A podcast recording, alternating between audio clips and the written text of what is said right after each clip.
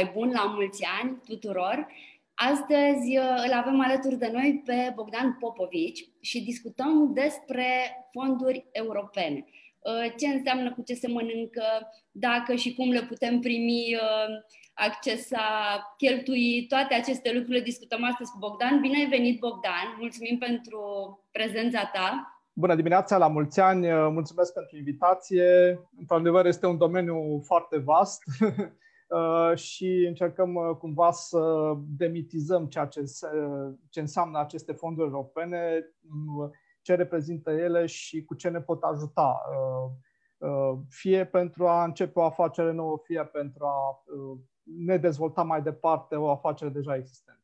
Da, corect. E într-adevăr un, un domeniu destul de stufos și uh, cu foarte multe semne de întrebare pentru cei mai mulți dintre noi. Uh, vom încerca să, să găsim câteva răspunsuri alături de tine uh, și haideți să începem cu um, basics.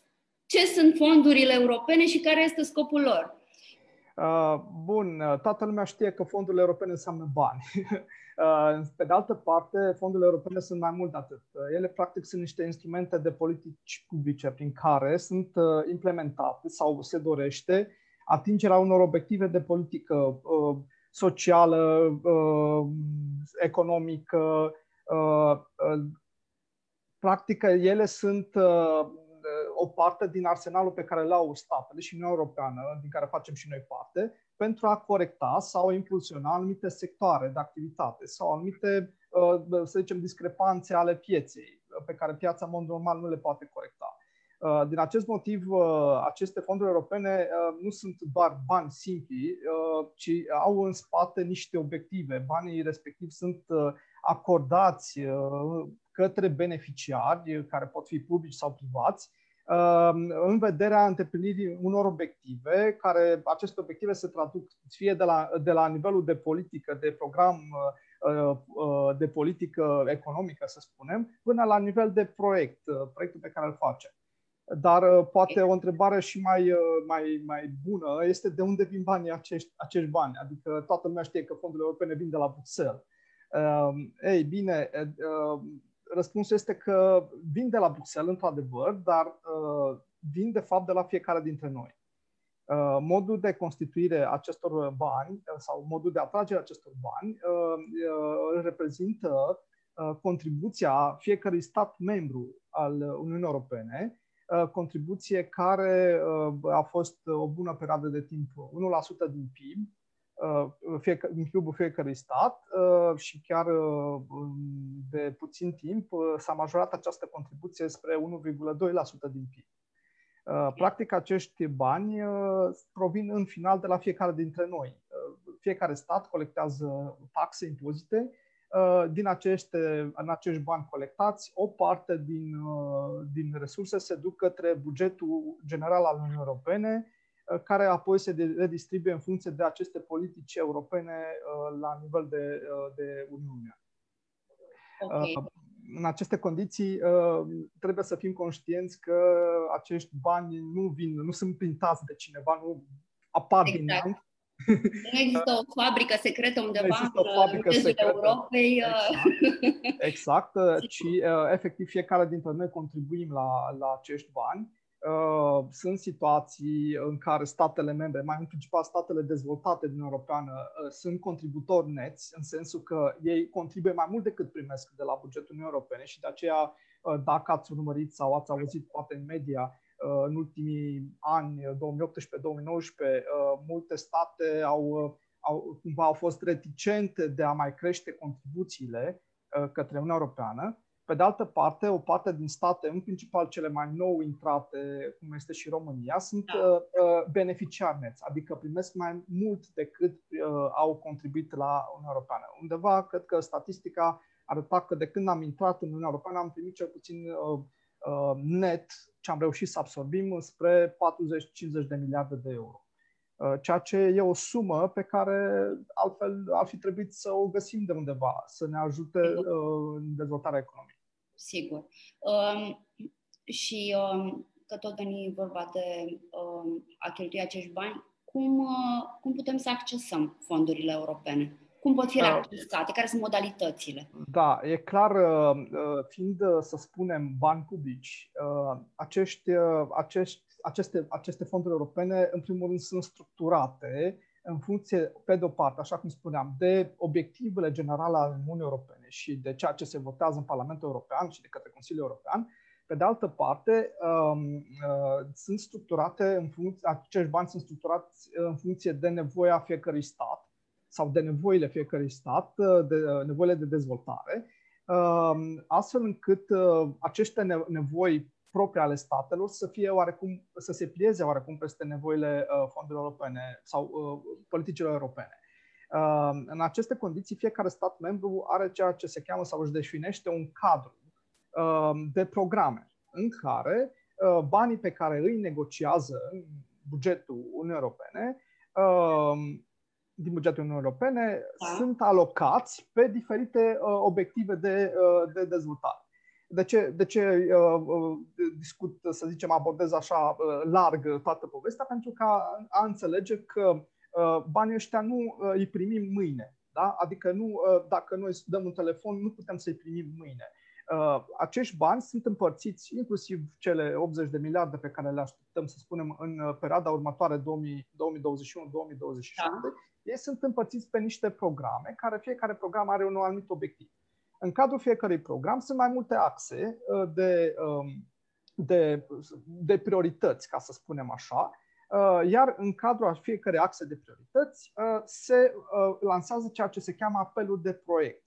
Uh, sunt uh, practic uh, alocări bugetare, deci din bugetul general al programului respectiv, sunt alocări bugetare, sunt o anumită sumă de bani care este pusă deoparte pentru a, să zicem, a permite digitalizarea companiilor sau pentru a permite companiilor să se dezvolte sau pentru a dota spitalele din România cu aparatură de ultimă generație. Sau, okay. Deci fiecare program are anumită, anumită destinație. Pe de altă parte, uh, uh, aceste apeluri de proiecte sunt uh, anunțate corect, sunt, informația este transparentă și au un anumit calendar, în sensul că um, bugetul respectiv din programul respectiv trebuie cheltuit într-o anumită perioadă de timp.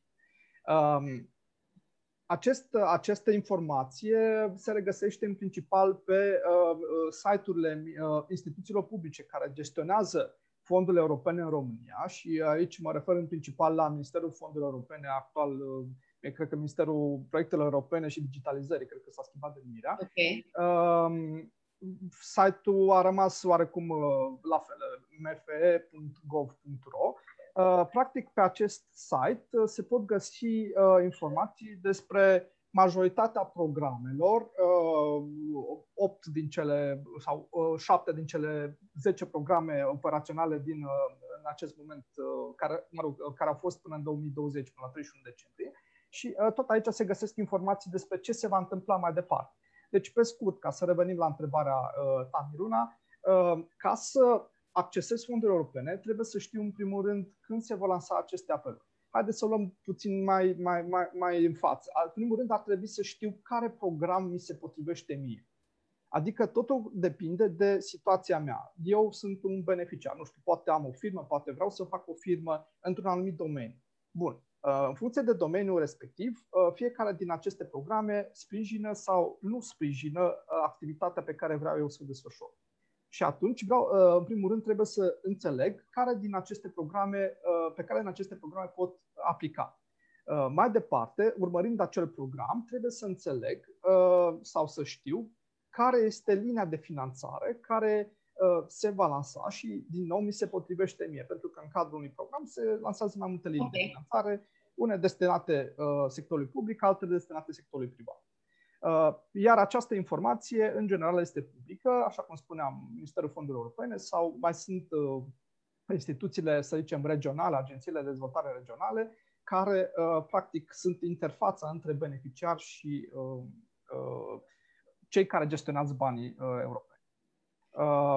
Un apel, iară ca să mergem puțin mai departe și mai concret, un apel de proiecte arată în felul următor Teoretic, la un anumit moment, autoritatea de management, care poate fi și acest minister al fondurilor europene, deci autoritatea de management este instituția care gestionează programul, unul din, din aceste programe, um, lansează în spațiu public informarea privind deschiderea acestui apel. Uh, în momentul în care se lansează această informare, um, uh, se lansează și ghidul solicitantului, care este de fapt manualul care îmi spune cum și ce ar trebui să conțină proiectul meu, astfel încât să pot accesa acești bani. Și mai mult decât atât, îmi spune câți bani pot să accesez. Uh, dacă mă calific, dacă pot califica pentru accesarea respectivă a banilor, ce tip de activitate trebuie să desfășor. Acest ghid al solicitantului se lansează Uh, bine, el se lansează într-o fază uh, preliminară de consultare. După aproximativ o lună uh, se lansează ghidul definitiv okay. și la momentul respectiv, cu lansarea ghidului definitiv, se lansează și apelul de proiecte, care de obicei se lansează cam la 20-30 de zile după lansarea ghidului, astfel încât să ai suficient timp să pregătești programul.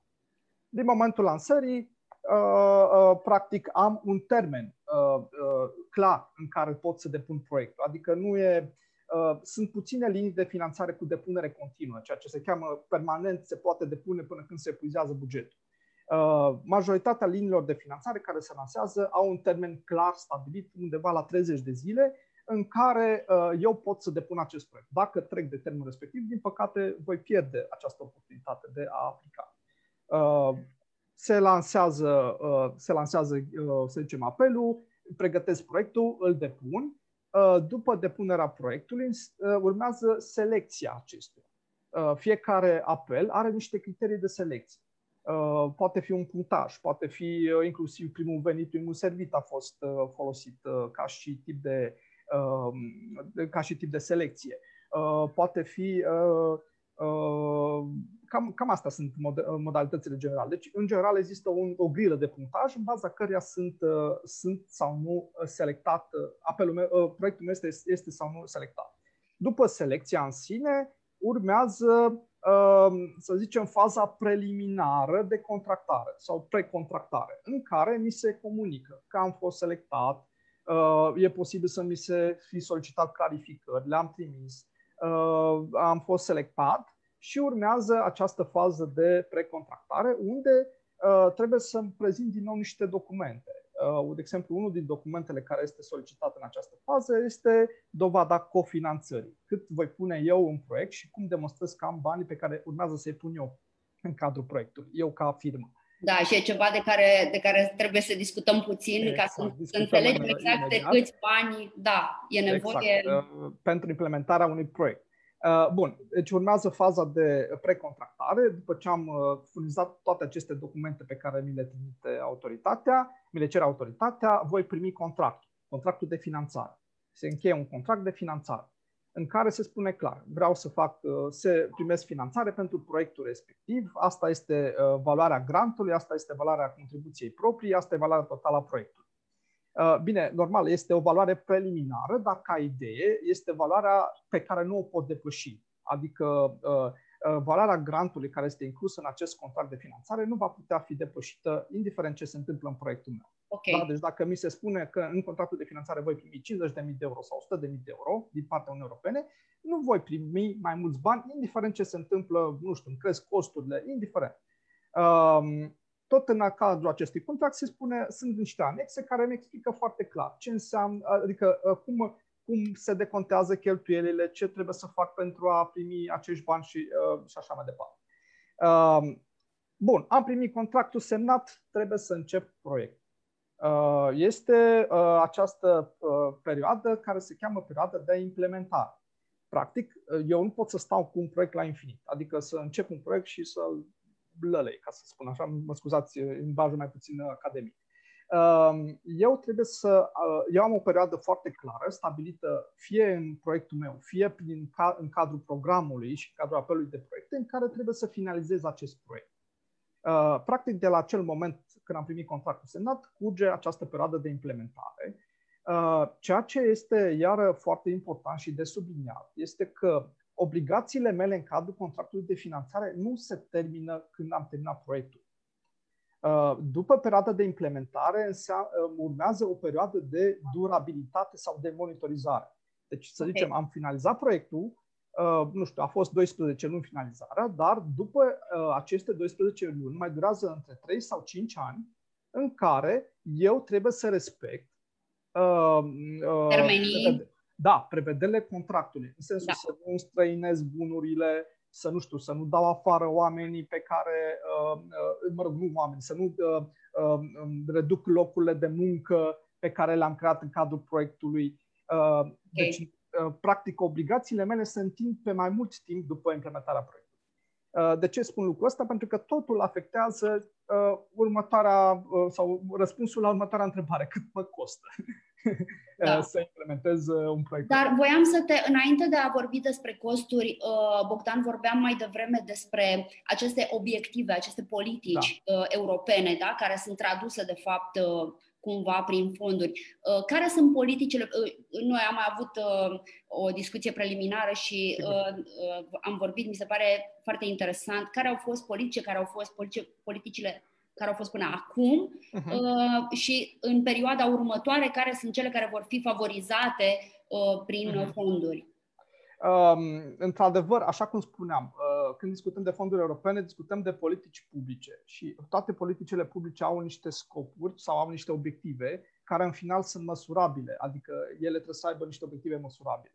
Uh, și atunci tot ce înseamnă fonduri europene, inclusiv în România, dar și în toată Uniunea Europeană, sunt orientate spre câteva direcții care sunt stabilite, așa cum spuneam, la nivel european, în cadrul Parlamentului European și așa da. departe.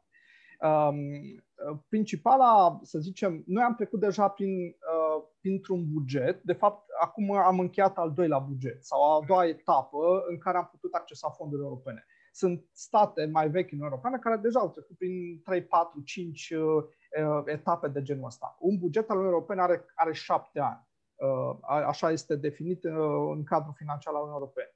Și atunci, uh, fiecare din acest buget are anumite priorități care, într-adevăr, se pot schimba, adapta în funcție de nevoile uh, nevoile uh, nou apărute sau de modificările care au intervenit în societate, în economie și așa mai departe.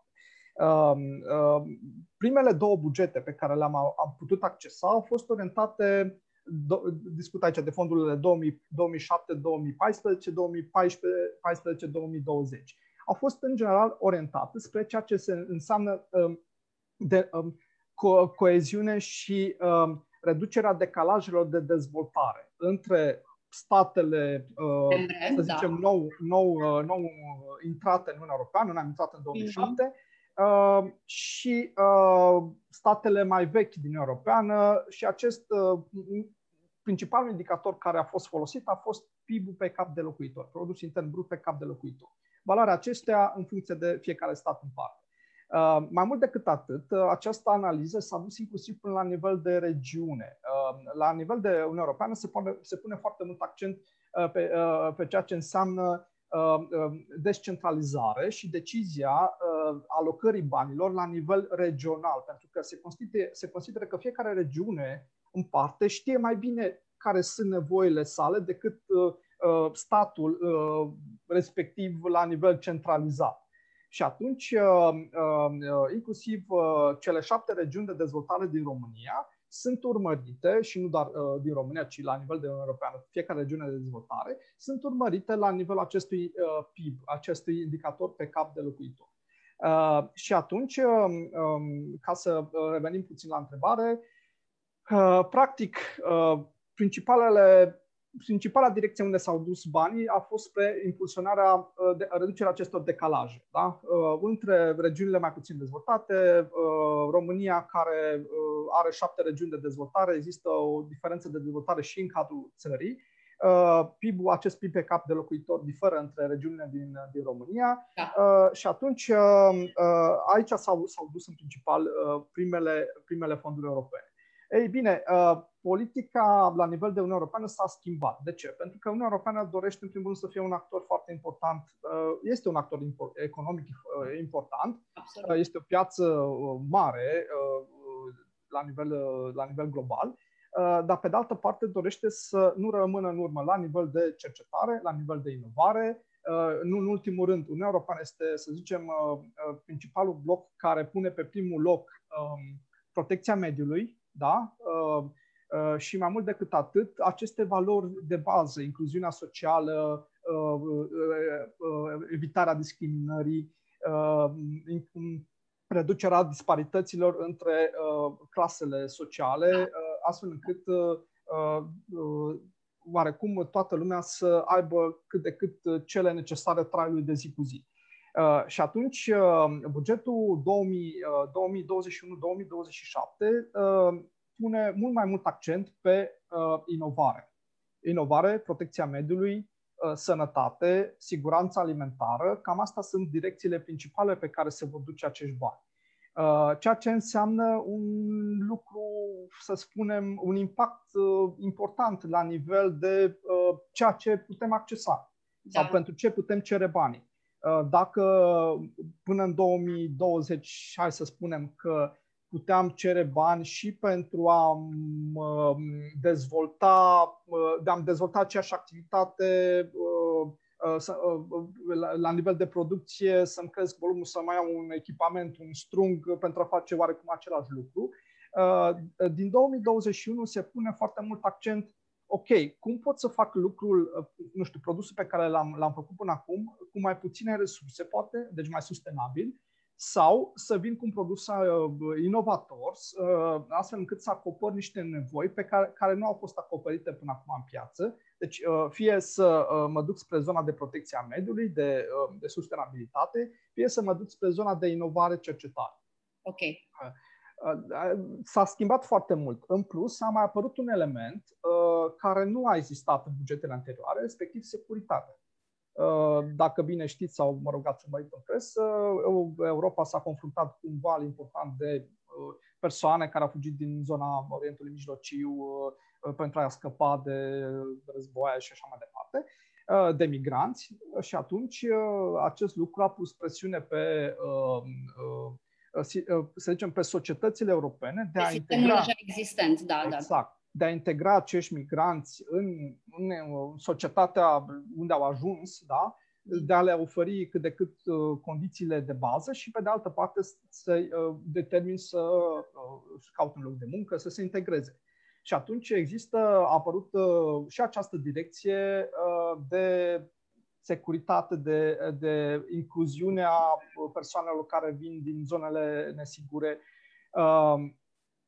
încă o dată, uh, n-am discutat deloc despre zona de pandemie și de COVID, uh, de, de da, da, da. ce se va întâmpla mai departe pe zona asta. Noi deocamdată discutăm despre ceea ce s-a negociat în 2018-2019 ca buget general al Uniunii Europene, um, unde România uh, are, să zicem, asigurate undeva spre 40 de miliarde de euro, inclusiv spre, să zicem, finanțele clasice pentru pentru um, activitatea sau programele de, uh, de coeziune. Pe de altă parte, dacă discutăm de politica uh, agricolă comună, ceea ce înseamnă agricultură, sprijină fermieri, uh, asigurarea siguranței alimentare, uh, la fel, din cele 40 de miliarde, uh, 20 de miliarde aproximativ s-au dus sau uh, vor fi alocați pe această zonă.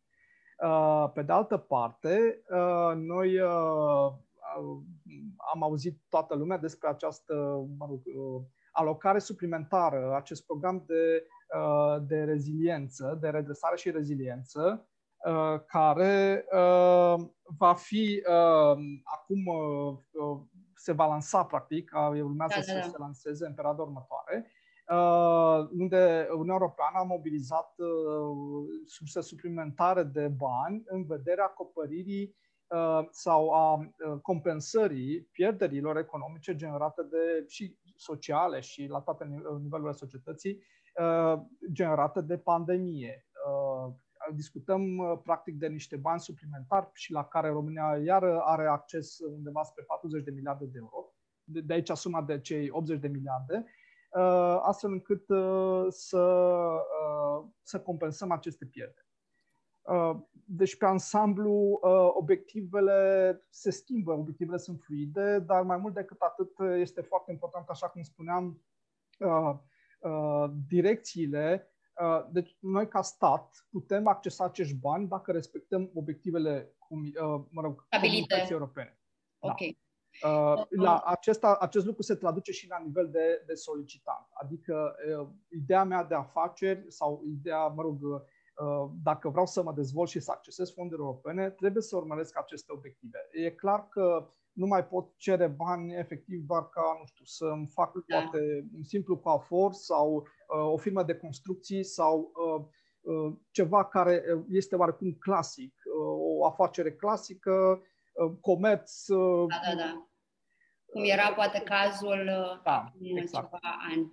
Exact. Uh, înainte de a, de a merge mai departe, uh, voiam doar să vă uh, amintesc uh, celor care nu ați făcut-o încă și vă doriți că puteți adresa întrebări. Noi vom răspunde, Bogdan va răspunde întrebărilor voastre în uh, a doua parte a, a discuției. Uh, ok, hai să, hai să mergem. Deci am, am înțeles care sunt uh, obiectivele, uh, am înțeles uh, cum, uh, cum pot fi accesate, cât ne costă, ce ne costă, cum, cum stăm, ce, ce presupune de fapt asta concret pentru buzunarul uh, celui care vrea Bun. să țină bani europeni. Uh, cred că toată lumea, uh, când se gândește la fonduri europene, se gândește la acest cuvânt nerambursabile. Uh, ei, nerambursabil nu înseamnă gratis. uh, nerambursabil înseamnă, de fapt, uh, ok, uh, o parte din proiectul meu primește un sprijin. Da? Primește un sprijin public. Uh, parte din investiția mea primește acești bani. Dar diferența de bani uh, eu trebuie să o asigur, este obligația mea. Acum, uh, nivelul acesta de cost depinde foarte mult de la caz la caz, de la program la program, de la procent de finanțare la procent de finanțare și mai mult decât atât depinde de la regiune la regiune. Da. Uh, așa cum spuneam, uh, în România sunt șapte regiuni de dezvoltare. Unele regiuni deja au depășit media Uniunii Europene de PIB pe cap de locuitor, acel indicator respectiv București-Ilfov. Regiunea Vest, din câte rețin, chiar se apropie destul de mult, dacă nu a depășit și acest prag. Uh, regiunile uh, nord-vest, uh, sud-est, dacă nu mă înșel, se apropie din ce în ce mai mult de acest prag. Și atunci există și acest principiu al echității în cadrul repartizării fondurilor. Aceste regiuni mai dezvoltate vor primi ca procent mai puțin, în sensul că uh, un proiect dezvoltat în, sau lansat sau pe care, care vrea să se implementeze în aceste regiuni mai dezvoltate, da. va primi un sprijin mai mic decât același proiect de aceeași valoare din regiunile mai puțin dezvoltate. Sigur, da. Uh, bun. Uh, haideți să o luăm oarecum pe parcursul, uh, acest parcurs al cum accesezi fondurile europene pentru a, a puncta fiecare cost în parte. Deci, în primul rând, uh, uh, dacă discutăm de accesare, discutăm de informare și atunci am un cost sau uh, de informare, care cost de informare, să spunem, poate fi mai mare sau mai mic. Faptul că am un abonament la un internet și la un provider de internet și intru eu pe pagina fondurilor europene să mă informez, nu, nu implică niște costuri suplimentare. În schimb, dacă nu am suficient timp să fac lucrul ăsta și vreau să accesez serviciile unui consultant, Uh, într-adevăr, acest lucru implică deja un cost suplimentar. Uh, consultantul respectiv uneori va cere uh, pentru a te ține la curent cu tot ce înseamnă oportunități de finanțare pe fonduri europene pentru ideea ta de afaceri, va cere un comision. Deci deja putem discuta de acest prim comision, care, încă o dată, e doar pentru partea de informare. Deci e ca și cum ai plăti un abonament la un newsletter. Pe de altă parte, uh, pasul următor, ok, să zicem că am găsit linia finanțare pro singur sau cu ajutorul unui consultant, pasul următor este elaborarea proiectului. Așa cum spuneam, uh, trebuie făcută o documentație. Nu pot doar să scriu către Ministerul Fondurilor Europene, stimați uh, domni, vreau și eu niște bani. Trebuie făcută, trebuie făcută o documentație în baza acelui ghid al solicitantului. Și acum aici apar uh, două direcții sau uh, uh, depinde foarte mult de complexitatea acestui proiect. Dacă discutăm de partea de construcții, automat uh, sunt costurile uh, aferente obținerea avizelor și autorizațiilor în vederea realizării unei construcții. Costurile sunt standard, adică și dacă nu aș accesa fonduri europene și aș face construcția respectivă, tot le-aș avea. Dar să spunem că le includem aici în, uh, în pachetul de costuri pe uh, partea de fonduri europene. Pe de altă parte, acel proiect trebuie realizat de cineva. Um, dacă eu, ca antreprenor sau ca și, uh, uh, să zicem, economist sau, uh, mă rog, nu contează neapărat profesia, pot să fac acel proiect, inclusiv cu proiecțiile financiare, cu tot ceea ce înseamnă elaborarea proiectului în vederea depunerii, așa cum se solicită în ghidul solicitantului, perfect, am un cost de timp. Da? Am un cost de oportunitate. Deci în loc să fac, să fac bani, da? voi investi acest timp în potențialii bani pe care ar, ar trebui să accesez prin fondurile europene. Pe de altă parte, dacă în schimb, să zicem, apelez la serviciile unui consultant pentru elaborarea unui plan de afaceri, din nou discut de niște costuri suplimentare, comisionul de consultanță pentru elaborarea planului de afaceri. Bun, am elaborat planul de afaceri, l-am depus, mai departe, ok, să zicem că mi este aprobat planul de afaceri respectiv, urmează să, uh, să mă apuc de lucru, da? uh, să implementez proiectul. Uh, aici uh, aș merge pe două direcții. În primul rând, eu ca antreprenor trebuie să mă implic în implementarea proiectului. Deci nu pot să las pe orice, oricine altcineva să facă uh, Uh, proiectul respectiv, pentru că uh, uh, eu sunt direct răspunzător. Deci, reprezentantul legal al societății, indiferent ce se întâmplă cu proiectul respectiv sau cine îl implementează, este cel care răspunde de implementarea proiectului. Semnează când a, semnează contractul de finanțare. Bun, și atunci, fie mă implic eu direct și trebuie să mă implic. E, cum să zic, e și recomandat, e și obligat, e obligatoriu să mă implic. Uh, pe de altă parte, pe de altă, uh, pe de parte, pe de altă parte ar trebui să am și o echipă de proiect. Acum depinde de mărimea firmei în care, în care uh, funcționez sau pe care o dețin. Ar trebui să am o echipă de proiect, adică e posibil să nu gestionez singur toate aspectele, în primul rând aspectele tehnice. Și această echipă de proiect poate ar fi constituită, ar trebui constituită de la momentul elaborării proiectului.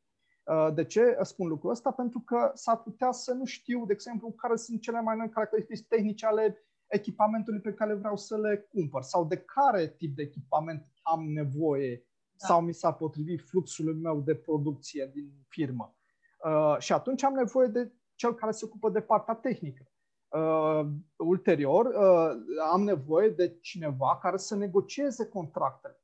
Da? De contractele de furnizare mă refer. Adică Uh, ok, uh, una este să, uh, să știu că vreau să-mi cumpăr, uh, nu știu, un Lamborghini, dar de fapt, ok, la ce preț îl cumpăr? Da? Uh, persoana de pe comercial sau de pe marketing sau cine se ocupă în general de negocierea contractului. Deci, uh, ceea ce vreau să spun este că de obicei îmi trebuie o echipă multidisciplinară, adică și pe partea tehnică, și pe partea de economică, și pe partea financiară uh, în principal pentru că persoana respectivă va trebui să știe cum să aloce banii și care sunt resursele de care am nevoie pentru a finanța acest proiect. Uh, această echipă, încă o dată, în mod uzual este în cadrul firmei. Ea poate fi și, să spunem, uh, uh, descentralizată, delegată o parte din aceste activități către terțe persoane, dar pe baza unor contracte, pe baza unor răspunderi asumate și așa mai departe. Uh, bun, deci odată am, uh, unde vreau să ajung, am un cost uman de resurse, da? da. Deci trebuie să aloc niște resurse umane pentru uh, pregătirea, pentru implementarea proiectului.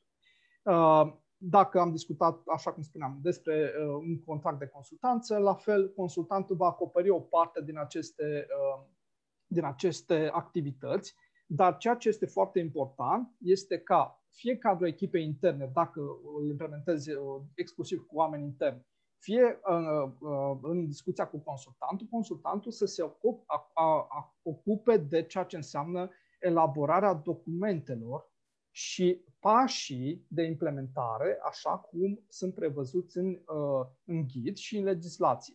De ce spun lucrul ăsta? Uh, este foarte important uh, să înțeleg că pe fonduri europene eu nu pot să cheltui banii ăștia cum vreau. Adică am un prieten care cumpără el un strung de la niște chinezi, să spunem, mă scuzați, nu vreau să fac discriminare sau, mă rog, uh, uh, de genul ăsta. Da, um, ok, cumpără de la alți prieteni un strung și mi-l vinde mie la suprapreț și uh, după aceea, nu știu, facem noi cumva să fie bine. Nu merge așa. Deci există niște proceduri clare de achiziție pe care trebuie să le respect. Uh, sunt niște elemente de bază, uh, sunt niște, eu trebuie să fac uh, publicitatea acestui, acestor achiziții pe care vreau să le fac, cumpărării acestor echipamente, de exemplu, dacă discutăm de echipamente, trebuie să fac publicitatea, există o secțiune pe site-ul Ministerului Fondurilor Europene special construită pentru lucrul ăsta, există o legislație care stabilește ce tip de procedură, nu e chiar ca la stat, în sensul că Uh, trebuie să fac uh, publicare pe SEAP, dar depinde foarte mult și de mărimea firmei. Pot să ajung și acolo la publicare pe SEAP dacă firma este, este considerată autoritate contractantă. Okay. Uh, proiect sau proiectul este foarte mare. Um, deci pot să ajunge, ajunge și acolo. Dar există niște proceduri mai, simpli, mai simple care îmi asigură această transparență a achiziției, îmi asigură prin care pot demonstra că nu am am selectat un echipament de care am nevoie la un preț care este uh, rezonabil. Corect, da. Da? Uh, și uh, nu am, uh, să zicem, niciun party pri cu furnizorul respectiv. Adică nu e uh, vărul de al treilea care uh, vinde și el echipamente.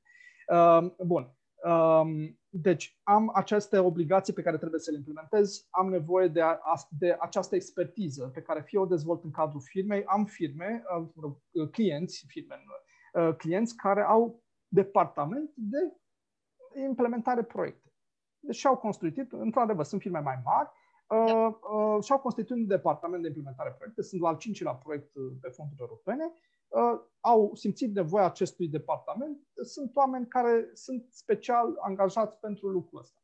Uh, deci uh, asta vreau să menționez că nu înseamnă că trebuie neapărat să apelezi la un consultant. Sigur, consultantul practic asta uh, compensează o parte contra cost, o parte din uh, lipsa resurselor interne uh, companiei. Okay. Bun. Ca să ajungem la cost. Bun, deci am ajuns la momentul în care am semnat contractul de finanțare. Dar ceea ce este foarte important, înainte de a semna contractul de finanțare, este un pas care se cheamă demonstrarea capacității financiare de care am amintit anterior. Uh, pe scurt, um, un proiect pe fonduri europene are două categorii mari de cheltuieli. Uh, ceea ce se cheamă cheltuieli eligibile, care mă ajută să implementez direct sau să îndeplinesc obiectivul proiectului. Dacă eu am trecut, nu știu, dezvoltarea activității societății, tot ceea ce înseamnă cheltuielile de achiziție echipamente, uh, soft uh, de producție, uh, sunt eligibile. Inclusiv pe unele programe, sau e adevărat că cred că pe majoritatea programe, inclusiv aceste cheltuieli de elaborare sau de consultanță sunt eligibile. Um, o, o curiozitate, Bogdan. Da, da. Menționai mai devreme Uh, acest, uh, această informare pe care, la care poți să te abonezi uh, da. și ea poate fi o cheltuială care este... Nu. Nu, doar consultanța... Nu, nu, doar consultanța pentru pregătirea planului de afaceri. Okay. Deci există clar. contractul clar de consultanță pentru elaborarea planului de afaceri și este linie bugetară specială pentru okay. Deci acel newsletter pe care tu îl folosești, ideea este că newsletterul poate îl folosești, poate nu îl folosești. Adică... Absolut. Faptul că doar mă pregătesc, da, nu. exact, exact. Bun. Um, deci suntem la uh, cheltuieli eligibile. Da. Bun. Pe lângă aceste cheltuieli eligibile, sunt unele cheltuieli pe care poate trebuie să le fac sau uh, sunt anumite categorii de cheltuieli care nu sunt finanțate de programul respectiv. De exemplu, una din principalele cheltuieli neeligibile în România, dacă sunt plătitor de TVA, este TVA-ul, pentru că acest TVA eu îl recuperez ulterior de la Ministerul de Finanțe. Și atunci nu mai vine din nou, uh, nu știu, statul European să-ți și finanțeze TVA-ul, să-ți și dea, nu știu, un procent din valoarea respectivă, având în vedere că tu oricum îl recuperezi TVA-ul la investiții sau îl compensezi sau practic ai deja un beneficiu. Uh, pe de altă parte, uh, vă dau exemple de uh, echipamente, apropo de ce spuneam, de valoarea proiectului. Da? Inițial, eu mi-am spus că proiectul face 100.000 de euro sau echipamentul pe care îl cumpăr. Ei bine, am găsit în piață un echipament de 150.000 de euro. Ei, faptul că eu vreau să cumpăr acel echipament de 150.000 de euro, ok, este permisă, dar diferența de bani nu mai este eligibilă. Adică valoarea eligibilă a echipamentului este doar cea inițială stabilită în proiect, nu și uh, uh, extra costurile suplimentare da, da, da. care apar pe, pe, pe măsura derulării. Uh, bun, deci avem două categorii mari de cheltuieli, eligibile, neeligibile. Uh, procentul acela de finanțare, 50%, 70, 60%, 70%, 90%, foarte rare cazurile cu 100%, da. se aplică la cheltuielile eligibile. Cheltuielile neeligibile sunt în sarcina mea. Deci eu trebuie să le acopăr. Obligatoriu trebuie să le acopăr dacă mi am trecut în proiect și uh, contribuie la realizarea da. proiectului. Uh, bun. Asta este primul pas. Deci trebuie să am banii pentru cheltuielile eligibile. Și asta presupune două lucruri. Fie am banii respectivi puși deoparte, pregătiți pentru proiectul respectiv, sau mă duc la o bancă și automat apar niște costuri de finanțare pentru finanțarea cheltuielor eligibile. Și uh, mă scuzi că te întrerup două secunde, da. dar asta presupune și un plan de afaceri extrem de bine pus la punct, care să ia în calcul și uh, eventuale cheltuieli neprevăzute, corect? Uh, în principiu, despre asta e vorba, oricum bugetul pe care îl construiesc, uh, așa ar trebui să fie și așa ar trebui să-l depun și acele proiecții financiare care le, le depun la autoritatea de management pentru a accesa banii, uh, trebuie să includă și această categorie de cheltuieli neprevăzute. Uh, într-adevăr, sunt, cred că, un singur program sau poate două în care cheltuielile neprevăzute sunt și ele parțial eligibile. Uh, adică undeva până la un procent de 5% din valoarea bugetului uh, e acceptat că pot fi cheltuieli neprevăzute. Da. Uh, în special, cred că... Asta pentru că e un lucru care uh, apare adesea în conversațiile pe care le am cu diversi antreprenori, care, uh, adică nu știm întotdeauna la început ce, Corect. ce ne așteaptă și de cele mai multe ori uh, avem cheltuieli neprevăzute. Corect. Uh, voi după ce discutăm, să zicem, cadru, uh, oarecum o să încerc să spun Super. și din experiența mea. Da. Um, bun. Deci, odată uh, discutăm de aceste cheltuieli neeligibile pe care eu trebuie să le acopăr. Okay. Uh, fie la, am banii, fie urmează să mă împrumut și atunci automat am niște costuri de finanțare cu parte de garanții, cu tot ce înseamnă un credit bancar. Da. Al doilea element pe care îl, îl trebuie să luăm în calcul este că uh, am o contribuție la cheltuielile eligibile. Așa cum spuneam, procentul de finanțare, uh, foarte rare cazuri este 100%. Cred că un singur sau maxim două programe am văzut, sau da. apeluri de proiecte. Da. Uh, în general, uh, cel mai mic procent de finanțare pe care, de contribuție proprie pe care l-am văzut a fost de 10%. Dar, uh, mai ales la proiectele mai mari, mai complexe, procentul de, de contribuție proprie este de cel puțin 40-50%. Și atunci, iară sunt niște bani pe care eu, ca beneficiar, ca cel care implementează proiectul, trebuie să îi am. Uh, și uh, în sarcina mea, nu, nu, nu voi primi de nicăieri. Da? Uh, fie uh, îi pun din cadrul firmei, din cash flow companiei, fie uh, din nou mă duc la o bancă și mă împrumut pentru, uh, fin- pentru finanțarea acestor bani. Mai mult decât atât, uh, așa cum spuneam, în etapa precontractuală, eu trebuie să demonstrez că am bani ăștia. Adică uh, trebuie să arăt autorității când mi s-a spus, ok, proiectul tău este în regulă, e, e perfect, uh, se încadrează, uh, ți-l finanțăm, dar arată că ai tu contribuția ta. De ce? Pentru a vedea că poți să-l și duci la capăt. Uh, poți și atunci, proiectul, da. Da, la faza aceasta precontractuală, înainte de a semna contractul de finanțare, eu ca, ca beneficiar, ca solicitant, acolo încă nu sunt beneficiar, trebuie să demonstrez fie că am uh, un cont și uh, duc extrasul de cont că am acești bani, fie că uh, am un contract de credit uh, și uh, o bancă îmi acordă acești bani pentru implementarea proiectului. Bun, deci asta este în etapa, să spunem, de, uh, de separarea celor, a celor două tipuri de cheltuieli. Mai este un aspect important de care poate uh, mulți nu știu sau până nu se lovesc de el. Uh, mai am un cost tot de finanțarea proiectului. Um, și acest cost derivă sau este generat de modul în care îmi voi recupera grantul. Pe scurt, uh, nu înseamnă că în momentul după ce am semnat contractul de finanțare, automat primesc banii de uh, la Uniunea Europeană în cont. Da. Uh, deci, astfel încât să, nu știu, eu am banii mei, Uniunea Europeană pune banii de acolo și uh, plătim la furnizor. Uh, sunt trei modalități de decontare sau de uh, sunt trei moduri în care eu pot să intru în posesia acestor bani. Respectiv, varianta cea mai cunoscută și clasică este decontarea ulterioară. Adică eu plătesc integral proiectul, sau mă rog, o etapă din proiect, pot să-l și segmentez în funcție de complexitate, da. uh, să-l lotizez, da, uh, deci eu plătesc această etapă integral către furnizor, inclusiv banii care urmează să-i primesc de la Uniunea Europeană. Da?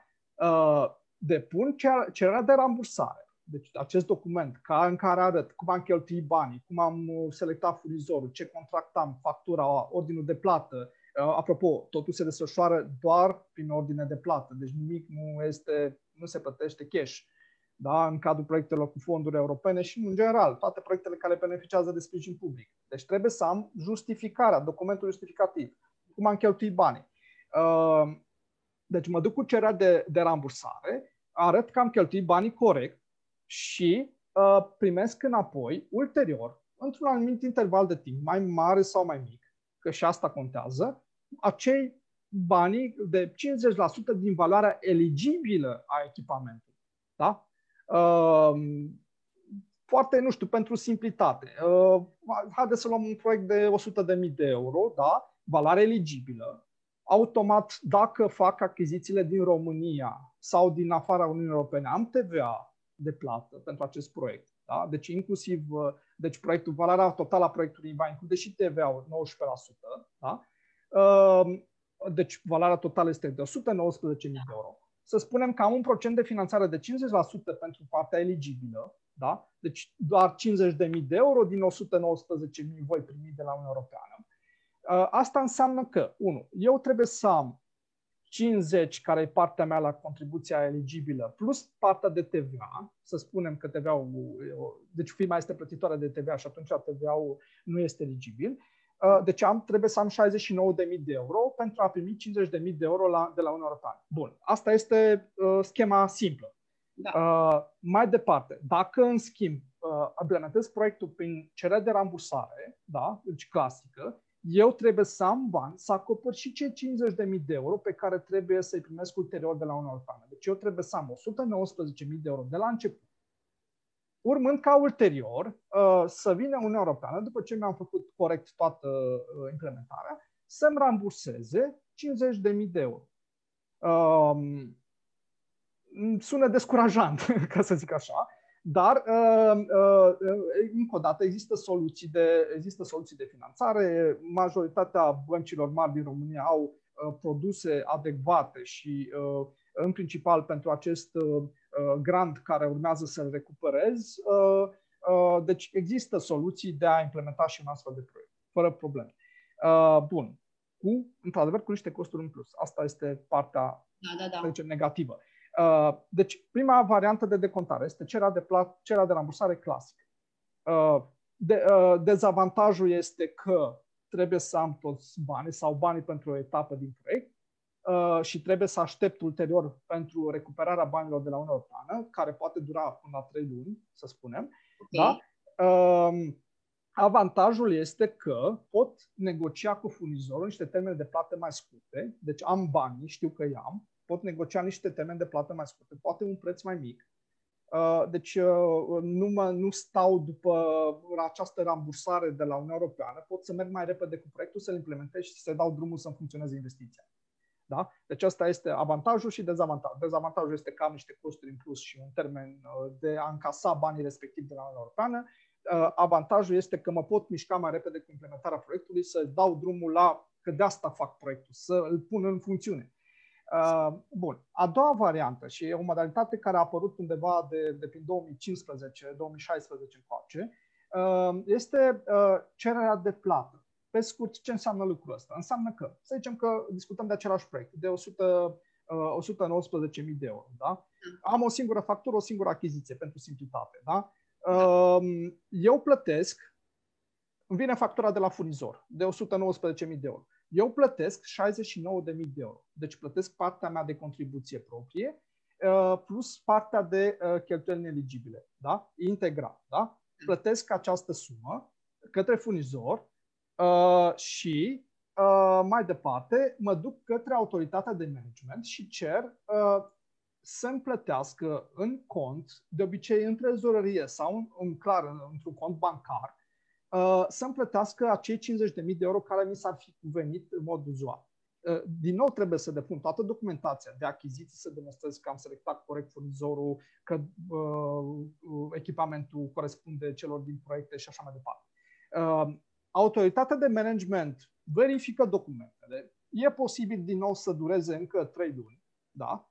Uh, și îmi va vira cei 50.000 de euro uh, în cont, cu obligația ca în termen de 5 sau 10 zile să fac plata către furnizor și să arăt să le transmit din nou către autoritatea de management dovada efectorii plății. Okay. Uh, este o modalitate care, din nou, are avantaje și dezavantaje. Avantajul este că n-am nevoie decât de 69.000 de euro față de 119.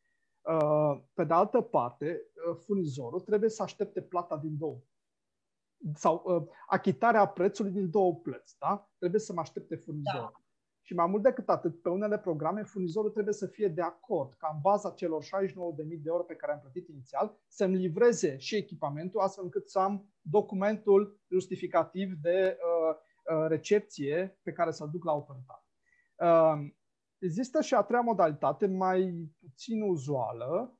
Uh, bun, deci în cazul ăsta e clar, uh, s-ar putea ca acest cost să nu se uh, fie, să nu fie atât de vizibil, dar el s-ar putea să fie undeva în preț inclus, în prețul echipamentului.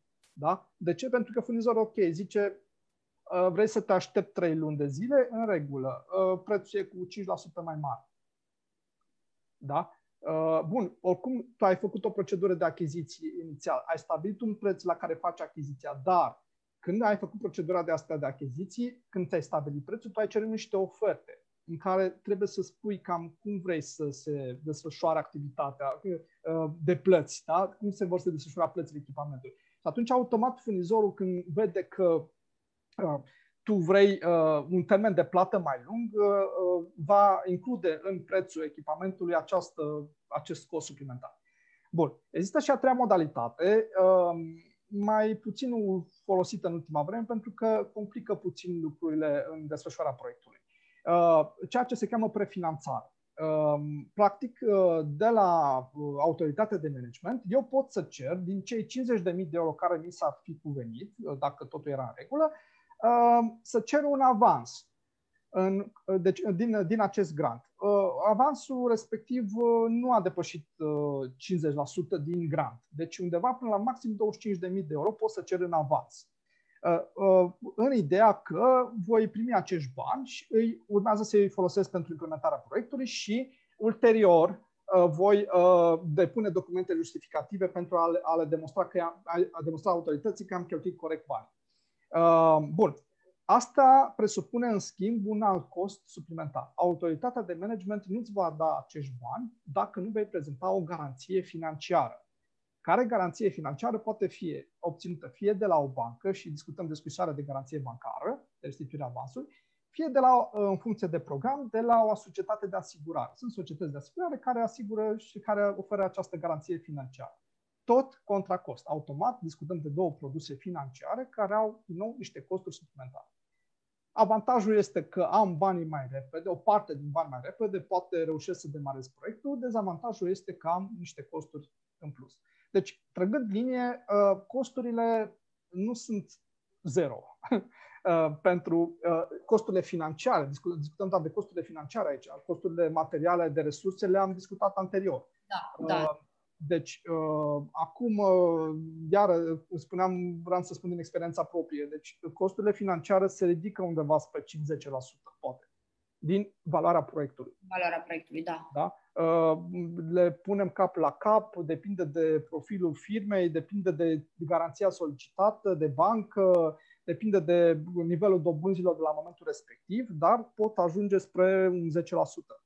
Um, media e undeva la 5, hai să spunem, să nu descurajăm lumea da, să da, da. acceseze creditele. Dar uh, există acest cost, aceste costuri financiare.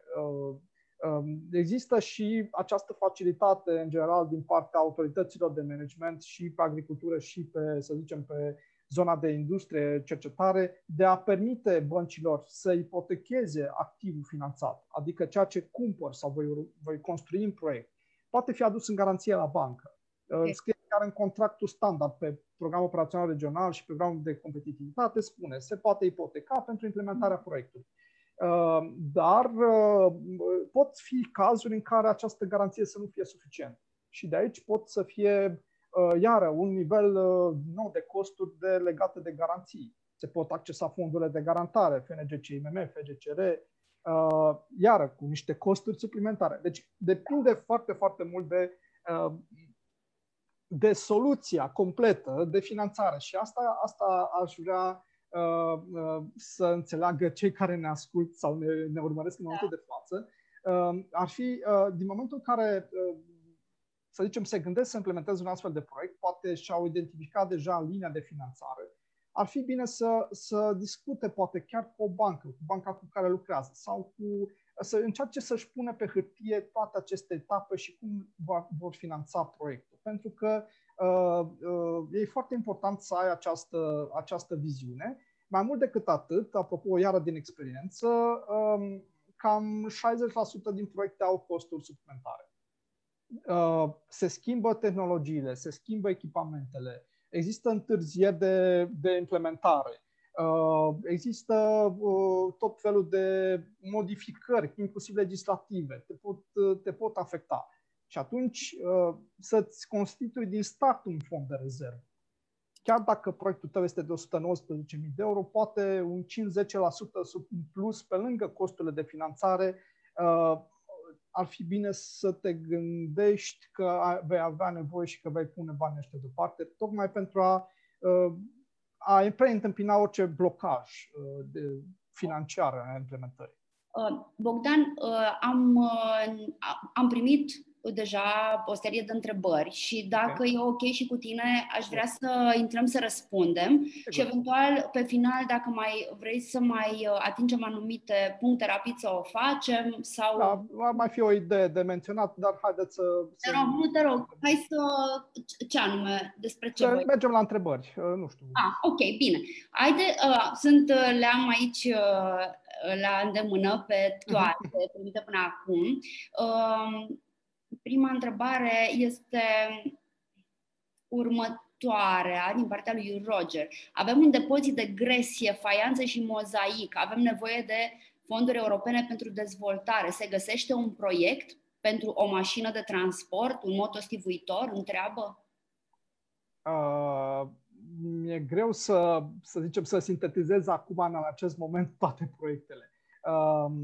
În principiu, motostivuitorul sau tirajul de ridicat a fost eligibil pe, uh, în principal pe programul operațional regional. Uh, ceea ce, apropo, cred că da. totuși trebuie să ajung la ideea finală. Da, da, da. Noi acum, în momentul de față, suntem între două bugete.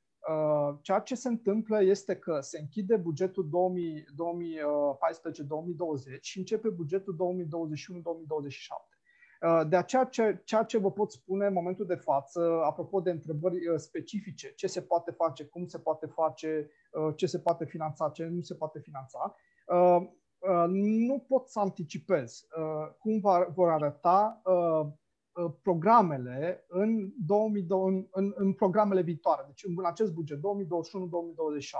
Suntem într-o etapă preliminară în care acum să pregătesc programele, urmează să fie Uh, trimise către Comisia Europeană, urmează să fie aprobate. Deci, probabil, în cel mai bun caz, spre finalul anului 2021 uh, vom ști concret cum vor arăta aceste programe. Există niște drafturi care au fost circulate, uh, urmează să fie efectiv aprobate de către Comisie. Finală. Ceea ce pot să spun este, în mod sigur, vor fi bani pentru companii, dar, așa cum spuneam, totul depinde de modul în care uh, împachetăm această, aceste proiecte. Apropo de uh, depozit, de gresie, uh, lucrurile mele, sau, mă rog, ideea mea m-ar, m-ar duce în altă zonă.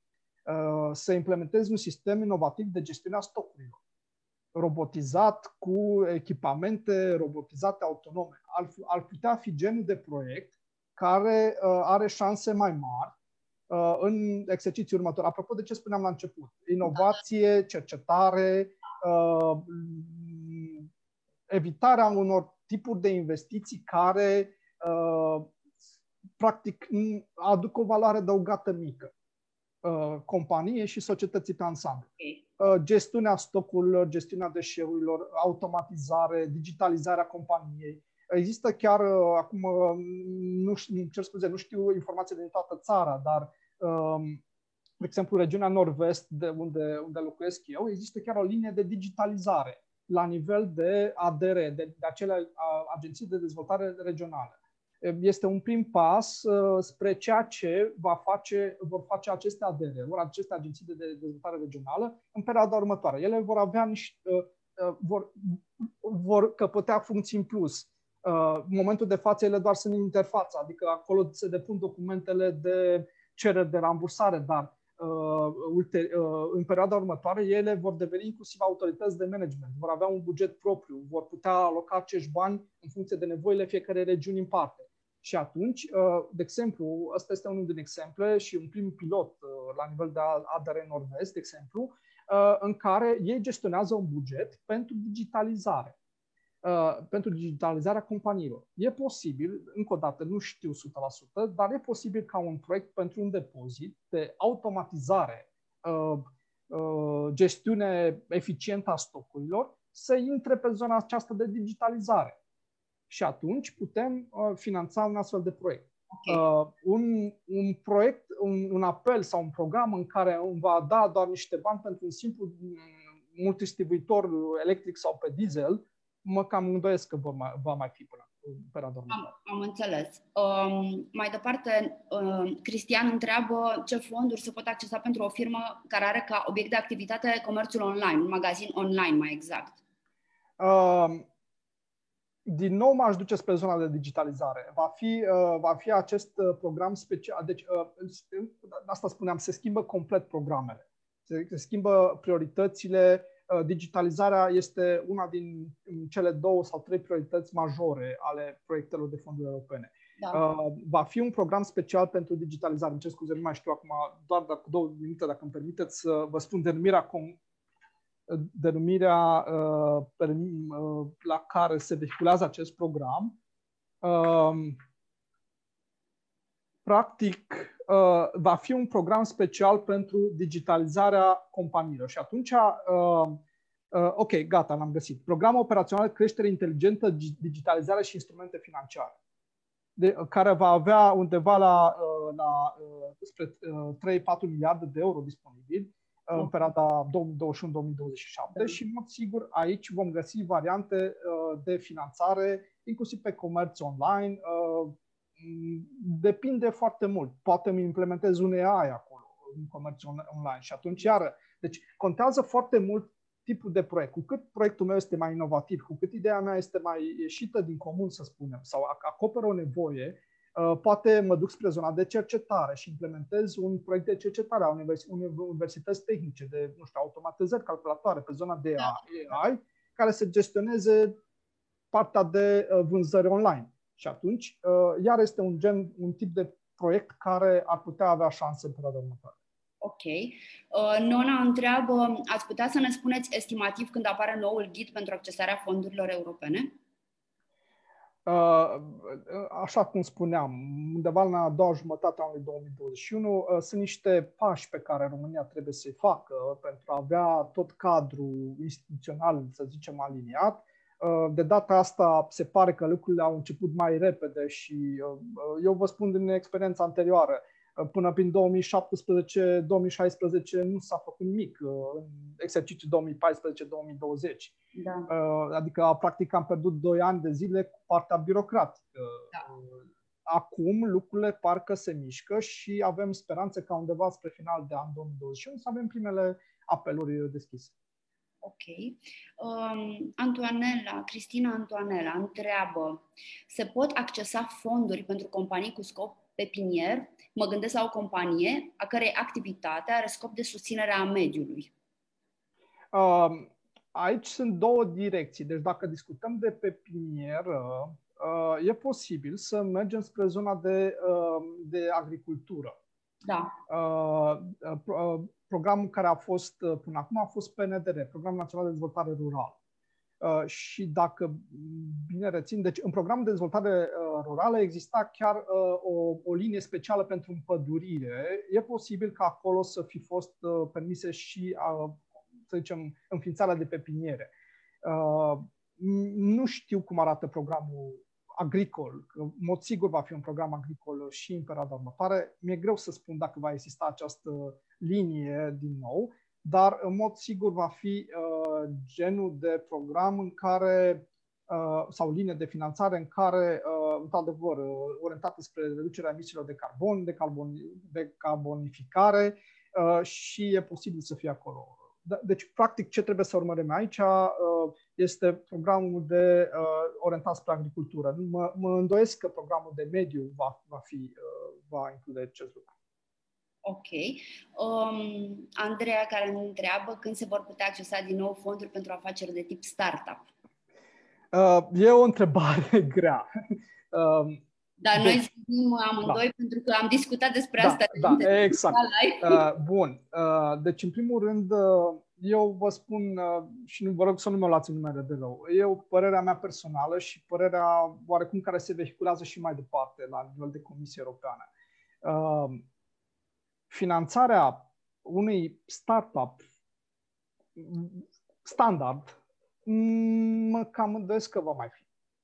Uh, e posibil să fie aceste programe de antreprenoriat în cadrul programului uh, de dezvoltare a competențelor umane, uh, se cheamă POECU, Programul de Educație și deci, cel care va continua actualul POCU, Programul Operațional de Capital Uman. Deci vom avea linii de finanțare, dar nu, uh, nu în genul clasic. Adică nu cred că vor fi linii de finanțare de tipul Startup Nation. Uh, Startup Nation este un cu totul alt program. Eu uh, personal nu vreau să intru în această discuție pentru că efectiv nu știu ce se va întâmpla. Um, mai departe, vor fi alocați bani, nu vor fi alocați bani, înțeleg că mai sunt de plătit niște bani din 2018 încoace. Um, um, ceea ce vreau să subliniez este în felul următor. Vom vedea programe de antreprenoriat pentru dezvoltarea antreprenoriatului. Aici vor fi startup-urile standard. Da? Uh, aceste programe de dezvoltare a antreprenoriatului vor fi sub forma de curs plus selecție de plan de afaceri. Eu asta mă aștept să văd în perioada următoare. Okay. Um, asta legat de uh, afaceri standard, gen, nu știu, cofetărie, coafor, uh, Uh, firmă de construcții, uh, firmă de comerț. Deci ăsta este genul de programe pe care îl vom avea. Uh, dezvoltarea competențelor antreprenoriale prin cursuri pe care va trebui să le absolvim, plus în cadrul acestor cursuri vom elabora, vom învăța să facem un plan de afaceri și să-l implementăm și vom primi o parte dintre noi, dintre cei care au făcut cursurile, bani pentru implementarea acestor planuri de afaceri inclusiv la nivel de primării, uh, pentru în orașele mari, inclusiv în București, uh, dacă bine rețin, a fost o astfel de discuție, uh, de a aloca bani, dar ăștia nu sunt bani europeni, sunt bani din bugetul da. local, de a da. aloca bani pentru programe de antreprenoriat, în care, într-adevăr, tot este un filtru înainte. Adică nu voi, planul meu de afaceri va fi evaluat de cineva și de data asta va fi evaluat de Uh, eu am văzut un draft de astfel de program de cineva cu experiență. Uh, un antreprenor, un, uh, nu știu, un business angel, va fi un comitet de evaluare, da. nu ca și până acum. Și atunci, ăsta este genul de programe, încă o dată, pentru a face standard. În schimb, pentru afacerile inovative, pentru ceea ce înseamnă, încă o dată, prioritățile Comisiei Europene, da?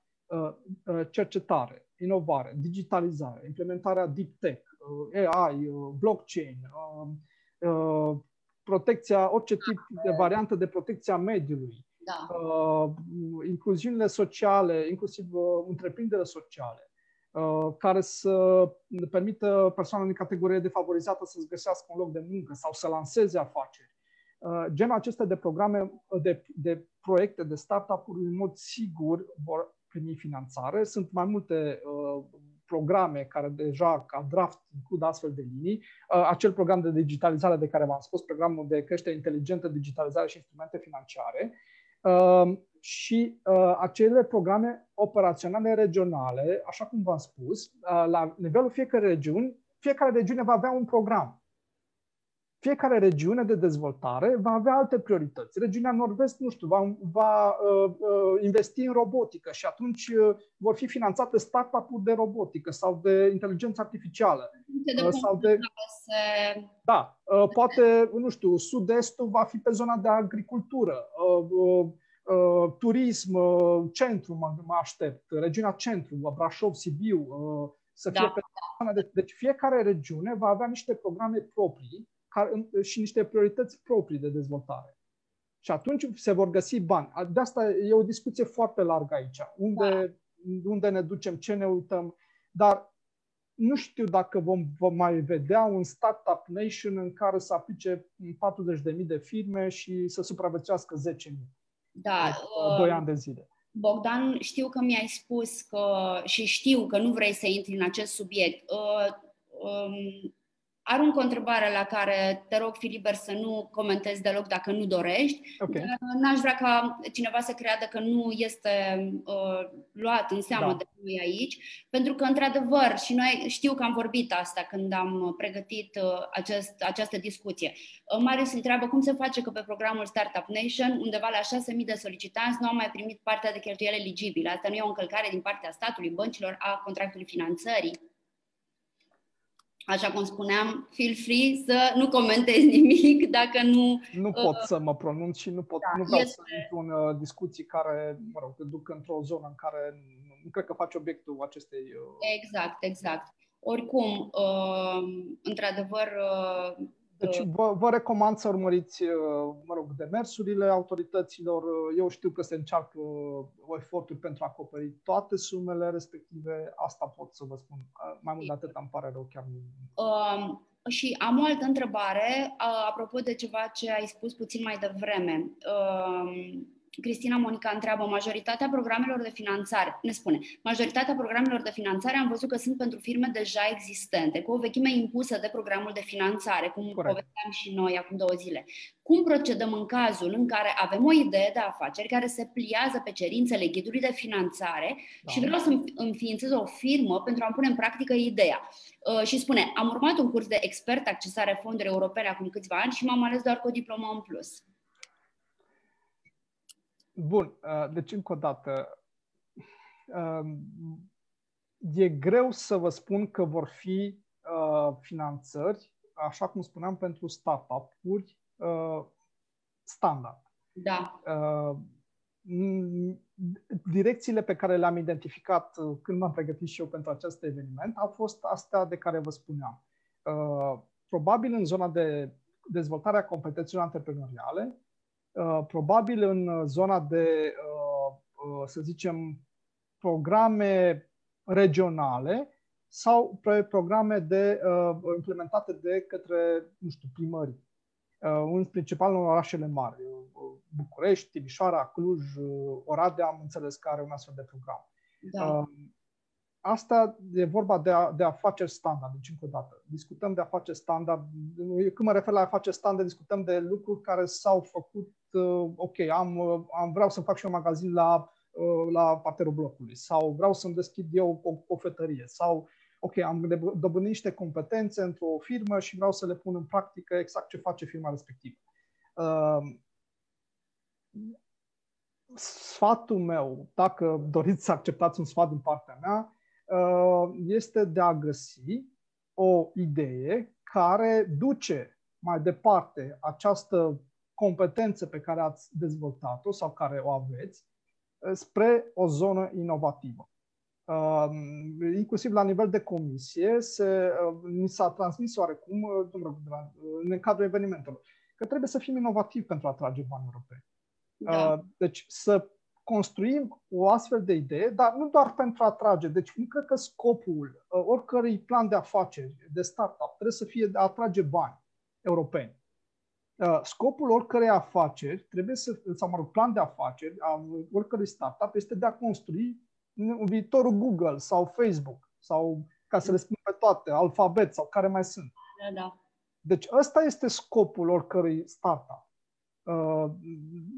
Uh, nu cred că uh, trebuie să ne limităm a ne gândi, ok, vreau să am și eu un startup, o firmă din care, nu știu, să trăiesc uh, de pe azi pe mâine. Pentru că, uh, nu știu, uh, vă recomand să urmăriți toate studiile despre startup-uri din România. Sunt niște firme de consultanță mari care fac studii.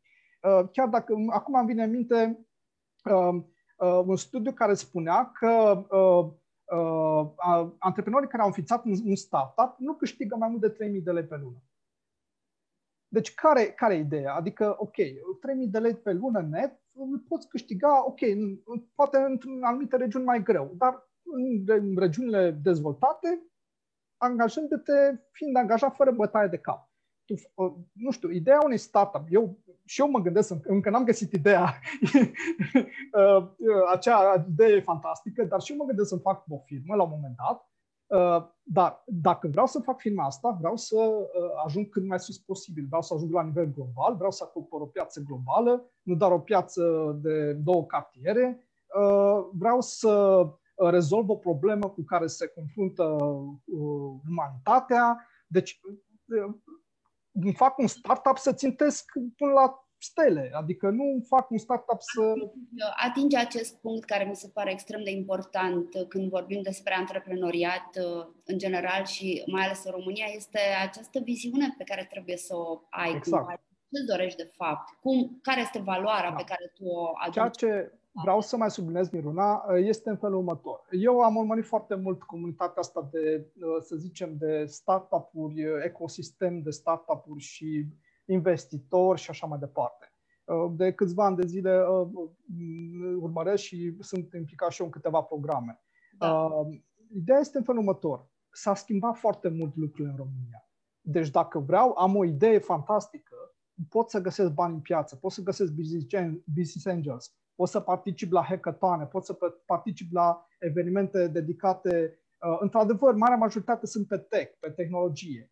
Dar, uh, încă o dată, ideea mea se poate plia acolo uh, pentru. Deci, ce, ce, se, ce se menționează și inclusiv în mentorat pentru startup-uri, se menționează că trebuie să pivotezi. Da?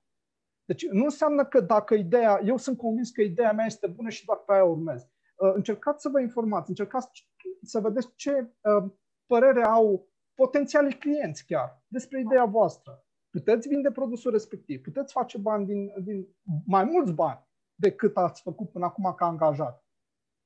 Este ceva ce, într-adevăr, noi uh, tot spunem de, de fiecare dată aproape de când am început seria aceasta de live-uri, uh, cât de, vorbim despre cât de important este să ne informăm, să ne documentăm, să citim. Uh, e esențială uh, feedback-ul din piață, informarea, Uh, deci, uh, uh, cred că trebuie să depășim nivelul ăsta, ok, hai să-mi fac un startup, că toată lumea are startup sau are o afacere. Da, da, da, da. Cred Absolut. că trebuie să ne, ne punem și să, știți cum se spune în America, you have to fail, fail, fail fast. În sensul că trebuie să te ridici, să încerci, să mergi mai departe. Ok, ai dat kicks, din contră, mergi mai departe. E, teama, apropo de teama de eșec, chiar mă uitasem pe un studiu uh, a unei firme de consultanță de Big Four care face un astfel de barometru. Teama da. de eșec este pe primul loc în, uh, în, piedicele, în, uh, în piedicele dezvoltării startup-ului în România. Ultimul studiu este din 2019. Deci e pe primul loc teama de eșec. Da. Motivația și teama de eșec. Nu, nu finanțarea este pe primul. Finanțarea e pe locul 4. Nu lipsa finanțării.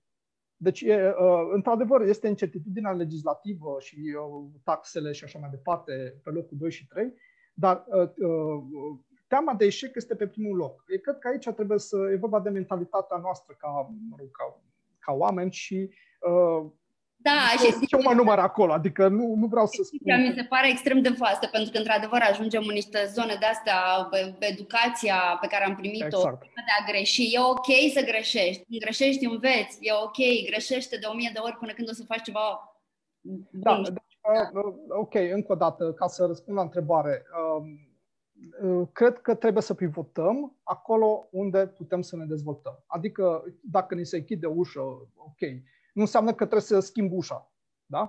Da, da, da, da. Adică e posibil să nu pot schimba ușa și în spatele ușii să fie beton. Deci, efectiv, uh, trebuie să găsesc o altă ușă unde pot bate uh, și pe care, chiar dacă asta înseamnă să-mi schimb ideea și să renunț la o parte din viziunea mea, dar poate găsesc o zonă în care pot să cresc de 10 ori mai mult.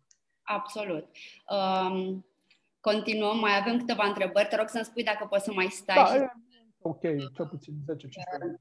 Știu că nu e, da. da. Ok, mulțumim. Uh, Mihaela. Mihaela întreabă, bine, noi am reformulat un pic ca să, uh, uh, practic, cum putem să știm dacă o firmă de consultanță este serioasă? Um, pentru okay, că aici, sunt da. oferte da. pe piață, e adevărat. Și nu știu dacă îi, ai... Uh, na, am, am, uh, am niște exemple și uh, aș vrea să uh, dau și niște sfaturi și niște informații aici. Bun, în primul rând, uh, în România există o asociație a, a, a firmelor de consultanță în fonduri europene. Se cheamă CRAFE. Uh, o să vă dăm link-ul. Uh, da. Uh, paranteză, uh, ceea ce resursele pe care eu le-am primit din partea lui Bogdan, uh, vi le voi trimite după ce se termină discuția noastră, mâine, probabil într-un articol pe blog, unde veți primi pur și simplu resursele. Ok. Uh, Ok, deci această firmă teoretic are, are niște membri, este o listă de membri acolo, care, uh, unde găsiți niște firme de consultanță. Eu am lucrat personal cu parte din firmele respective. Pot să spun că cel puțin cei cu care am lucrat de acolo sunt, uh, uh, au fost, uh, s-au ridicat la nivelul așteptărilor mele, ca să zic așa. Uh, în al doilea rând, al doilea, a doua, al doilea punct sau a doua sursă de informare este, sunt băncii. Uh, bun. Uh, majoritatea băncilor mari, cel puțin top 5, poate chiar top 10, au departamente de fonduri uh, dedicate implementării proiectelor pe fonduri europene uh, și sprijinirii uh, clienților care au proiecte pe fonduri europene. Aceste, acești oameni, aceste persoane, în general, au lucrat cu câteva firme, uh, fiecare la nivel regional, la nivel local, pe care vi pot recomanda. În al treilea rând, indiferent de unde vă informați cine este firma de consultanță, e foarte important următorul lucru. Uh, și un lucru care l-am, l-am întâlnit în experiența mea. Uh, când încheiați un contract de consultanță, contractul de consultanță pentru, implement, pentru realizarea acestui proiect trebuie să acopere tot, în sensul că pre- pregătirea proiectului, deci este un element esențial, ok, uh, câștigăm proiectul, avem un comision de succes, în fine, Uh, nu vorbesc de modul de structurare că a costurilor, uh, e oarecum negociază fiecare în parte. Dar uh, mie mi s-a părea în mod corect un comision mai mic la început care să îi permite firme de consultanță să aloce niște resurse pentru implementarea pentru clientul, pentru voi, care sunteți clientul lor. Da. Când se aprobă proiectul să aibă un comision de succes, adică, ok, am muncit, munca mea a fost de calitate, ai câștigat proiectul, dar după aceea urmează partea grea.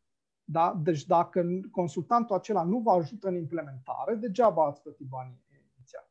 Uh, deci dacă nu respectați regulile, uh, legislația privind achizițiile, uh, nu se implementează la timp proiectul și așa mai departe, puteți pierde tot.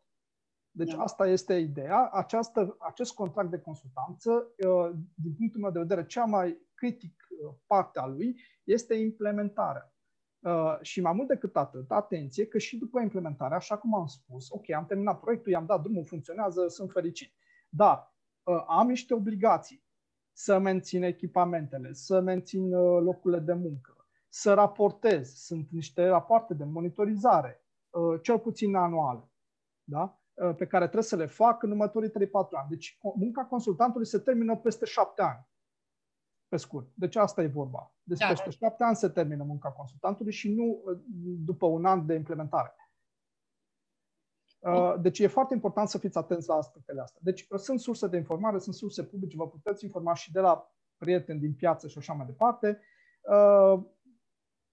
Acum, mai mult de atâta, nu, nu știu ce să vă pot spune. Um, este, e, uh, mi se pare foarte util răspunsul tău și, așa cum spuneam, uh, noi uh, o să vă trimitem niște resurse, iar filmarea o veți, o veți găsi disponibilă și după ce se termină acest live, pentru a putea revedea un pic ce a spus Bogdan și ce sfaturi ne-a mai dat. Să dați subscribe pe YouTube dacă nu aveți încă să, să primiți notificări atunci când punem toate filmele. O să trec la întrebările următoare, că sigur, sigur. E, uh, uh, Valentin întreabă de unde ar putea să se documenteze despre fonduri europene. Și eu știu că tu ne-ai dat deja toate da. răspunsurile. Uh, deci, primul rând și primul rând, uh, Ministerul Fondurilor Europene este autoritatea în România care gestionează cea mai mare parte a banilor europeni. Uh, în al doilea rând, uh, deci este mfe.gov.ro. În al doilea rând, în funcție de regiunea de unde este Valentin, uh, există această agenție de dezvoltare regională.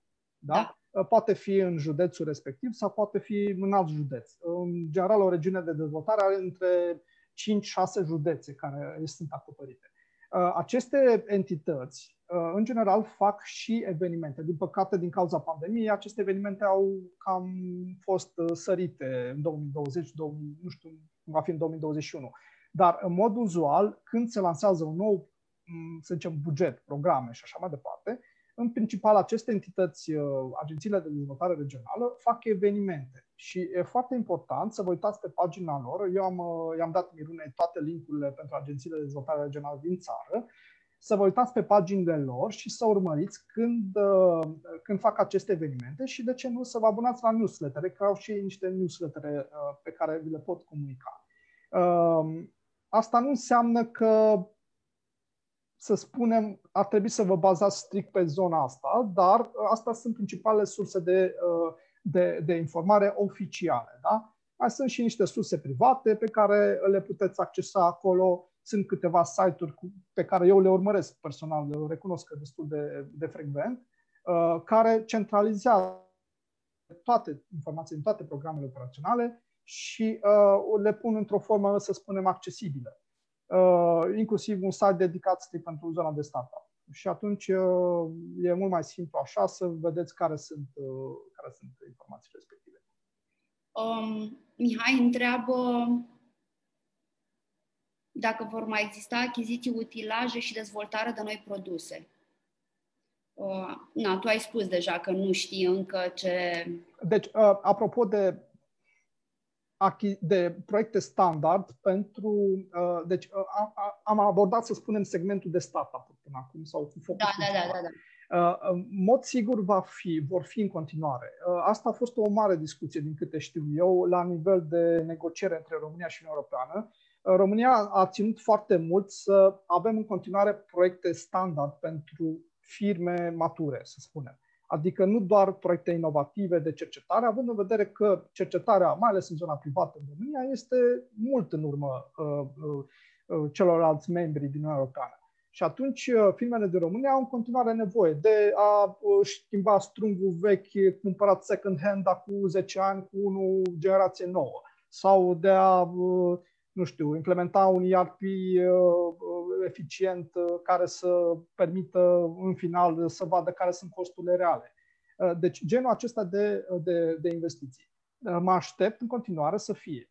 Din ce am citit din programele noi, probabil în principal în zona de programe operaționale regionale, deci din nou vă trimit sau vă direcționez către agențiile de dezvoltare regională, pentru că acolo vor, veți avea, ei vor gestiona aceste programe locale, locale, da. regionale mai degrabă. Ok, uh, Ștefan uh, ne adresează două întrebări. Prima este, apropo de ce spuneai tu mai devreme, Bogdan, uh, cursurile plus planul de afaceri da. uh, care vorbeați, se referă la cei care au deja firmă sau este vorba de cei cu idei care vor să deschidă prima firmă? Da, într-adevăr, uh, ce s-a întâmplat? Uh, aceste, aceste tip de, tipuri de proiecte au fost orientate mare parte sau unul din criteriile principale al aprobării proiectelor uh, către categoriile defavorizate.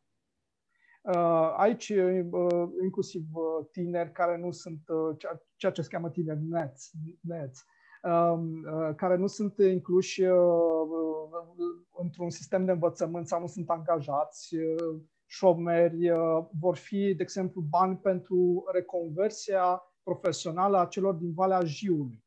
Da? Deci există un, un, un program, apropo de protecția mediului, la nivel de Uniunea Europeană, poate știți că se dorește renunțarea la producția de cărbuni, da? pentru a uh, elimina uh, cărbunii ca sursă poluantă de energie. Și atunci, mai ales uh, în zonele miniere, există acest program pentru tranziție justă, care are un buget interesant.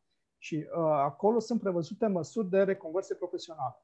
Um, aceste proiecte au fost realizate de către, uh, să spunem, Uh, ONG-uri sau uh, cu câte o firmă de, uh, de, de training, astfel încât o mare, o parte din, dintre cursanți să fie într-adevăr din categoria uh, zone, din, din categorii defavorizate. Uh, mi-e greu să spun cum va, vor arăta mai departe, dar e clar că, așa cum spuneam, obiectivele principale nu e neapărat dezvoltarea antreprenoriatului în România. Asta ar trebui să fie treaba, uh, să zicem, uh, uh, României, cum se dezvoltă da, antreprenoriatul. La nivel de Uniune Europeană se va miza foarte mult pe această zonă de incluziune socială și pentru a, protejarea categoriilor defavorizate. Și în momentul în care, de exemplu, mă aștept un program de reziliență, e doar o opinie personală, nu știu, n-am nicio da, bază da, da. în care o emit, ca pentru zona de Horeca să apară o astfel de programe. Pentru cei care au fost disponibilizați, pentru cei care vor fi, uh, în mod sigur, va fi un val de, uh, de situații dificile în, uh, în zona aceasta de Horeca. Și atunci uh, mă aștept ca în programul de redresare și reziliență, care este strict focusat pe impactul COVID, uh, atenuarea impactului COVID, să fie astfel de proiecte de reconversie profesională cu plan de afaceri, cu finanțare și așa mai departe. Este interesant că am menționat uh, categoriile defavorizate la, în răspunsul tău uh-huh către Ștefan, pentru că a doua întrebare a lui Ștefan, uh, și dacă ne urmărește Ștefan, atât ce coincidență, este dacă aceste afaceri sunt în zone mai defavorizate, au un avantaj sau nu. Uh, da, uh, nu știu dacă neapărat contează zona, dar așa cum spuneam, uh, contează regiunea ca ansamblu. Uh, deci odată am criteriul de regiune, cât de dezvoltată este regiunea și care va fi procentul de finanțare în regiunea nord-vest sau uh, București sau uh, Uh, de exemplu, procentul de finanțare în București este sub 40% în momentul de față, pe, pe bugetul 2014-2020. Uh, da. Da? Uh, pe de altă parte, încă o dată mă aștept că odată cu reclasificarea regiunilor, această reclasificare a fost amânată cumva până în iunie anul 2021, dacă nu știu, dacă chiar până în decembrie. Deci odată cu reclasificarea regiunilor, inclusiv o parte din regiunile, celelalte regiuni să fie în situația de a își reduce procentele de finanțare. Da. Um, deci contează mai mult, um, contează bazinul, să spunem, piața țintă, unde, este, unde sunt persoanele defavorizate mai importante și e clar că sunt puntaje, probabil, uh, cu cât, uh, uh, să zicem, adresez unei mase mai mari de, de, de, de persoane din aceste categorii, cu atât voi avea un puntaj mai mare Uh, pe de altă parte, contează regiunea și contează cum va fi uh, acest procent de finanțare ulterior.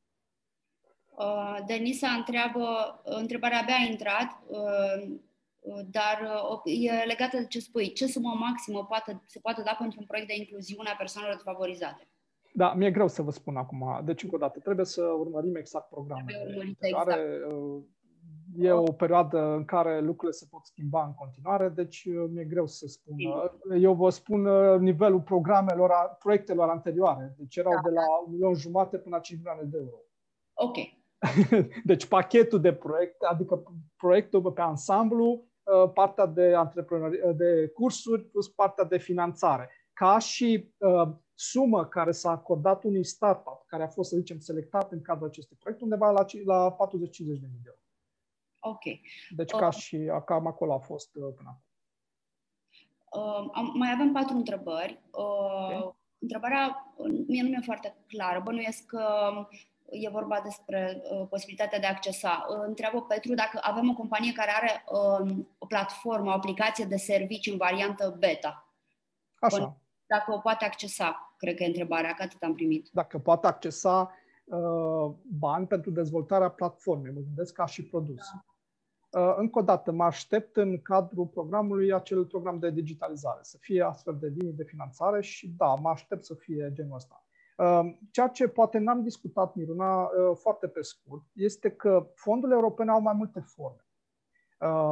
Și noi, toată lumea știe de fonduri europene de bani care țin în cont.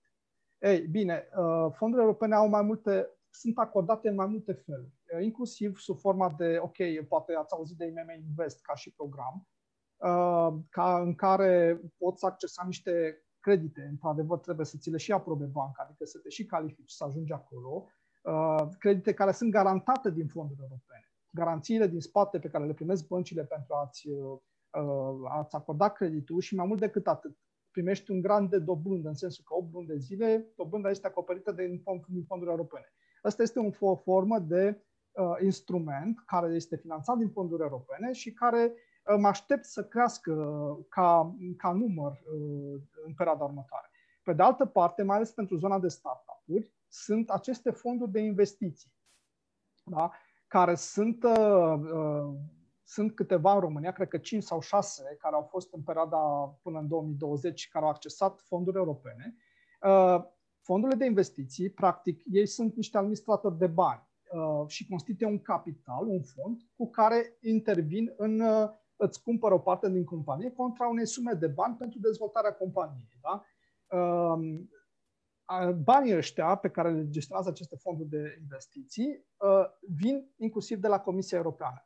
De, aceea, de ce menționez lucrul ăsta? Mai ales pe zona asta de digitalizare, de tech, da? de produse. Da? Da. Când discutăm de dezvoltarea unui produs, uh, ar fi interesant ca pe lângă grantul de dezvoltare, uh, nu știu, ok, am un, primesc un grant sau solicit un grant uh, în vederea dezvoltării ulterioare ale a platformei, uh, care e de fapt un soft. Da? Uh, banii aceștia care îi primesc, de fapt, haideți să fim serioși, că se duc pe salarii asta este profilul IT-ului. Da? Sigur, da. Principala sursă de producție în IT sunt uh, oamenii care muncesc pe bază de salarii.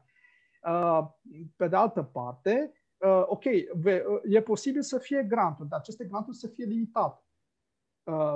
Urmând ca ulterior, dacă produsul tău este inovativ, să, să ai această posibilitate să accesezi un fond de investiții care vor veni, ok, îți vor cere poate, nu știu, 20% din businessul respectiv dezvoltat separat, da? deci cumva pe o altă entitate decât entitatea de bază, da? Dar uh, uh, vor, te, pot să ajungă și la câteva milioane de euro cu, uh, cu banii care te pot, uh, te pot ajuta. Da?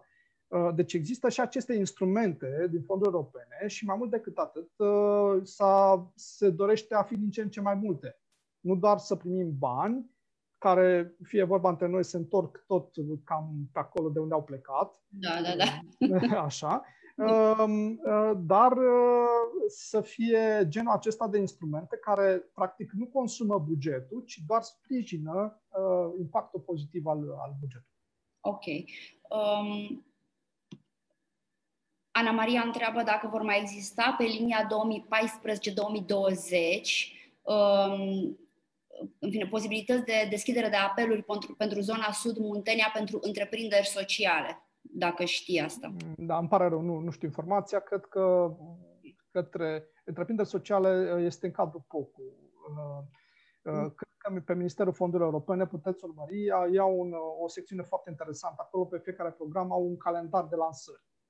Uh, într-adevăr, calendarul ăla de lansări uh, nu este neapărat uh, bătut în cuie, ca să spunem așa, și foarte vizibil pe un orizont de timp de 12 luni, dar e de urmărit. Da, da, absolut. Da. Um, întreabă Andreea Daniela dacă și poate poți să recomanzi, cărțile despre startup fonduri europene sunt de ajutor. e o întrebare tricky, ca să zic așa. Um, eu, uh, eu personal, ok, eu lucrez ca aproape 10 ani în zona aceasta de fonduri europene, nu sunt neapărat consultant. Um, uh, eu ce am învățat, am învățat în primul rând uh, din legislație, deci cred că e foarte important, în primul rând, să citiți legislație.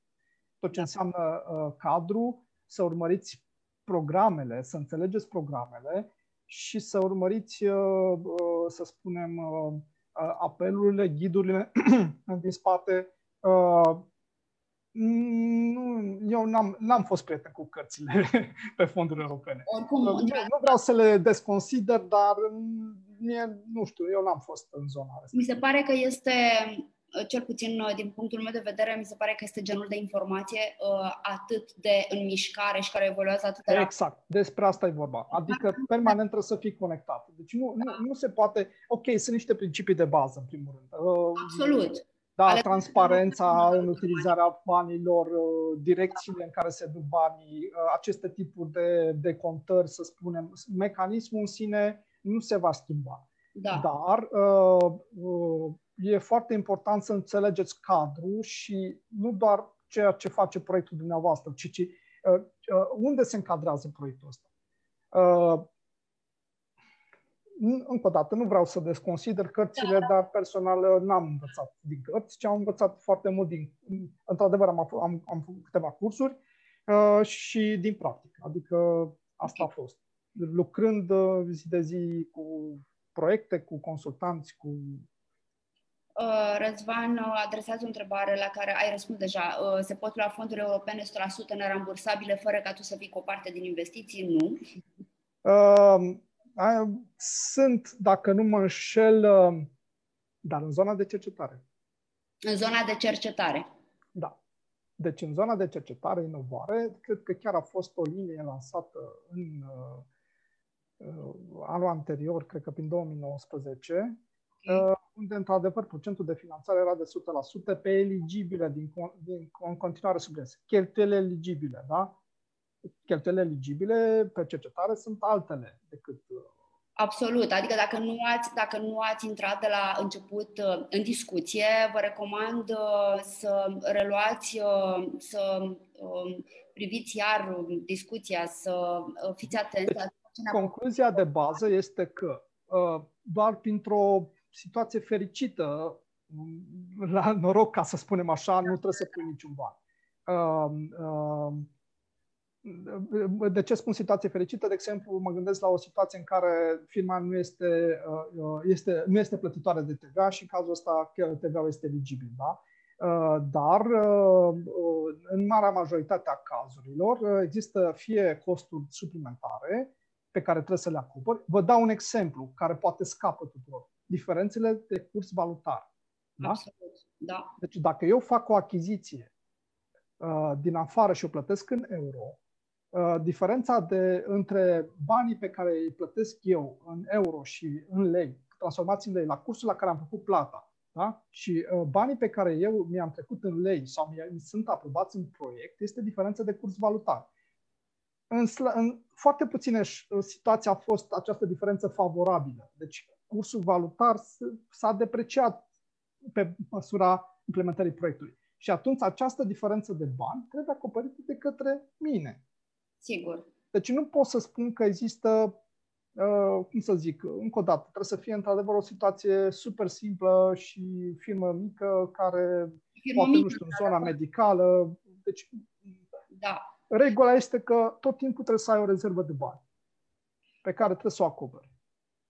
Denisa întreabă dacă se pot da fonduri pentru un azil, dar nu... Uh, da, au fost linii de finanțare de genul ăsta. Uh, cred că în cadrul programului operațional regional, uh, într-adăvăr, au fost aceste linii de finanțare. Mi-e greu să spun dacă vor continua în, și în perioada următoare. Perioada următoare. Da? Dar uh, confirm că au fost, au fost linii de finanțare okay. la care se, erau pe dezvoltarea infrastructurii sociale, mai ales în zone rurale.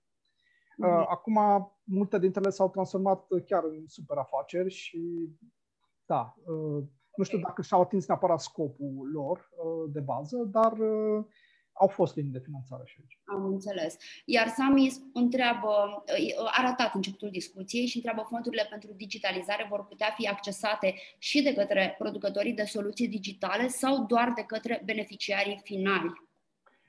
Deci aici discutăm de două, două lucruri diferite. În primul rând, dezvoltarea unui produs digital da? E clar că va avea o linie de finanțare separată. Da?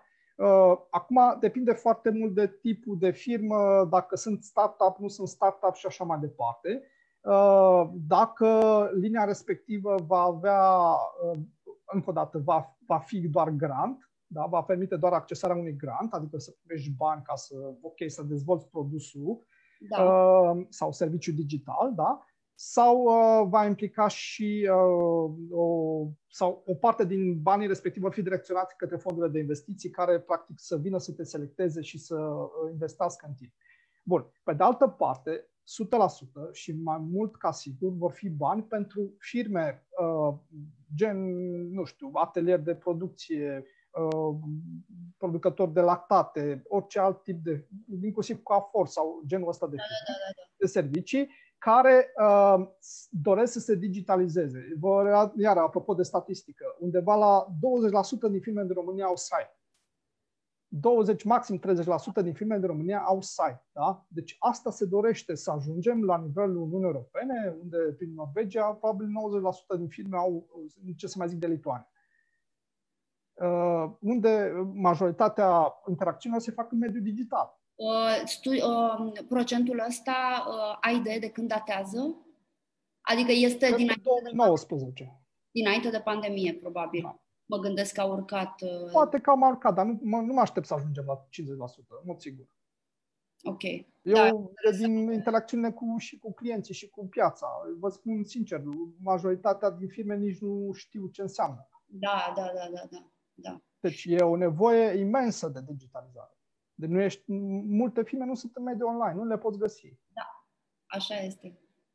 Uh, mai preluăm o întrebare dragilor, okay. o întrebare, pentru că nu suntem de aproape două ore și l-am reținut pe Bogdan mult mai mult decât uh, era programat. Uh, Alina întreabă dacă se pot accesa fonduri europene pentru a dezvolta un proiect uh, pentru a produce biogaz și îngrășământ organic. Avem deja, deja tehnologia și formula testate. În principiu vor fi, dar uh, încă o dată mă aștept mai degrabă genul ăsta de proiect, de tehnologie formulă testate, să se ducă în zona de inovare. Ok. Uh, da? Uh, deci, mm, iar uh, cred că spre zona de inovare trebuie urmărit. Într-adevăr, asta s-ar putea încadra în două locuri, din punctul meu de vedere, și pe programul de, de mediu, da? care va fi, în mod sigur, și în perioada următoare, Uh, pe de altă parte, apropo, profit de această situație chiar la final, să zic așa, de a vă mai uh, da niște informații. Există, pe lângă fondurile europene din România, există aceste fonduri europene care se pot accesa direct de la Bruxelles. Deci, uh, Comisia Europeană, Uniunea Europeană are, să zicem, niște mecanisme de finanțare. Da. pe cercetare, inovare da. care uh, permit uh, practic o dezvoltare integrată și uh, ei le spun instrumente hibride. Exact de ce îmi povesteam. Uh, ai o idee de cercetare da? care vrei, pe care vrei să o implementezi, în care crezi. Da? Uh, ai două mecanisme aici de finanțare. Uh, primul mecanism este grantul. Grantul va fi, îl vei primi pentru a cristaliza, pentru a maturiza acea idee.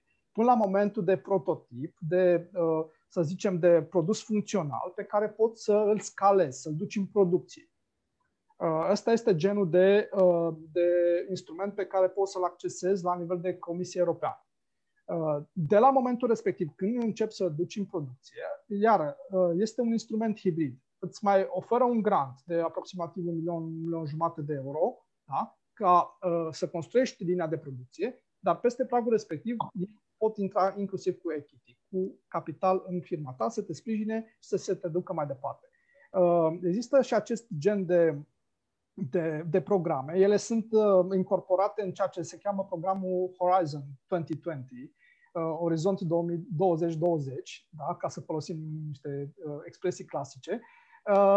Dar acest program, ok, se va închide acum, dar e clar că va continua. El se va numi programul Horizon Europe în perioada următoare și uh, practic ce s-a întâmplat până acum au fost doar niște faze pilot care urmează să fie extinse uh, și în programul Horizon uh, Europe.